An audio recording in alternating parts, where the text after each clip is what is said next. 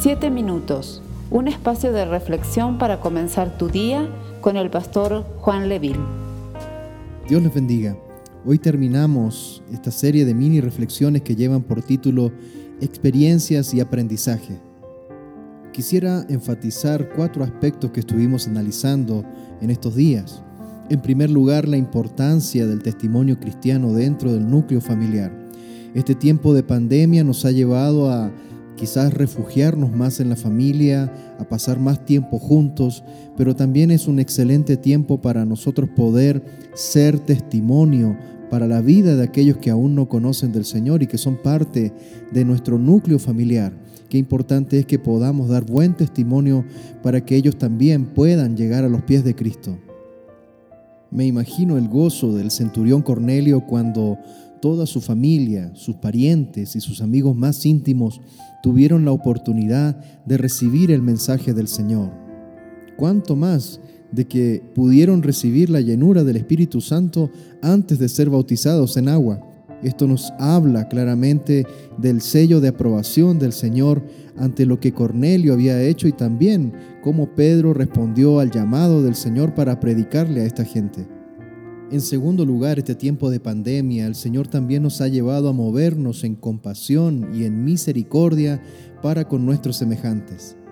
En 2 de Corintios capítulo 1, verso 3 y verso 4, el apóstol Pablo nos trae a memoria que el Señor nos consuela en todas nuestras tribulaciones para que con ese mismo consuelo que el Señor nos ha entregado, también nosotros podamos consolar a todos los que sufren. Este tiempo de pandemia es una tremenda oportunidad para poder reflejar el amor de Dios hacia las demás personas, demostrando una actitud de compasión y misericordia, movilizándonos a poder ayudar a todos aquellos que lo necesiten.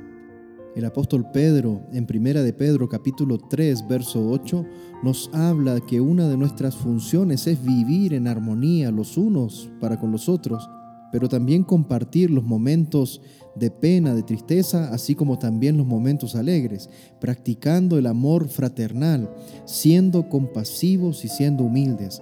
Así que en este tiempo, mis amados hermanos, tenemos la oportunidad de manifestar de una manera práctica la compasión, y la misericordia.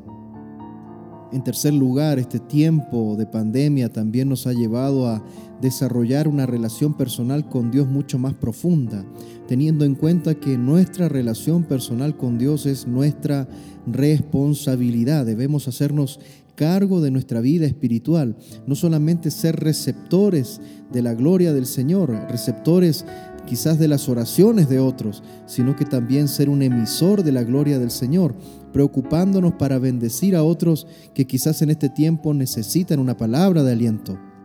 Hemos enfatizado de que Dios nos sacó del templo físico para que nos enfoquemos en el templo del Espíritu Santo por lo tanto, mis amados hermanos, debemos enfocarnos en el verdadero culto racional, ese culto que tiene que ver con el cuidado de nuestras propias vidas delante de Dios, mantener una vida en santidad, en pureza, una vida de búsqueda profunda de Dios. De esa manera nosotros nos estamos enfocando en nuestra vida espiritual. Por lo tanto, no debemos caer en religiosidad debemos hacernos cargo de nuestra vida personal y nuestra relación con Dios.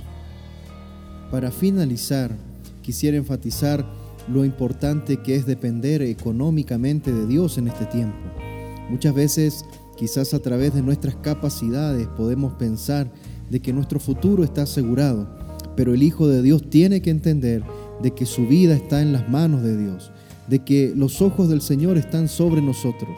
Y este tiempo ha sido un tiempo muy profundo en esta área, ya que una de las cosas más difíciles que el ser humano puede hacer es dejar de depender en el área económica de sus propias manos y comenzar a depender de Dios.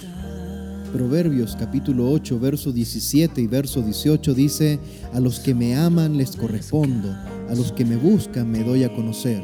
Conmigo están las riquezas y la honra, la prosperidad y los bienes duraderos. Así que te invito también a aprender a depender de Dios en todas las áreas de tu vida. Gracias Señor por este tiempo que nos has permitido, Señor, aprender de tu palabra. Gracias Señor por todos estos principios espirituales que Señor tú nos ayudas a colocar por obra.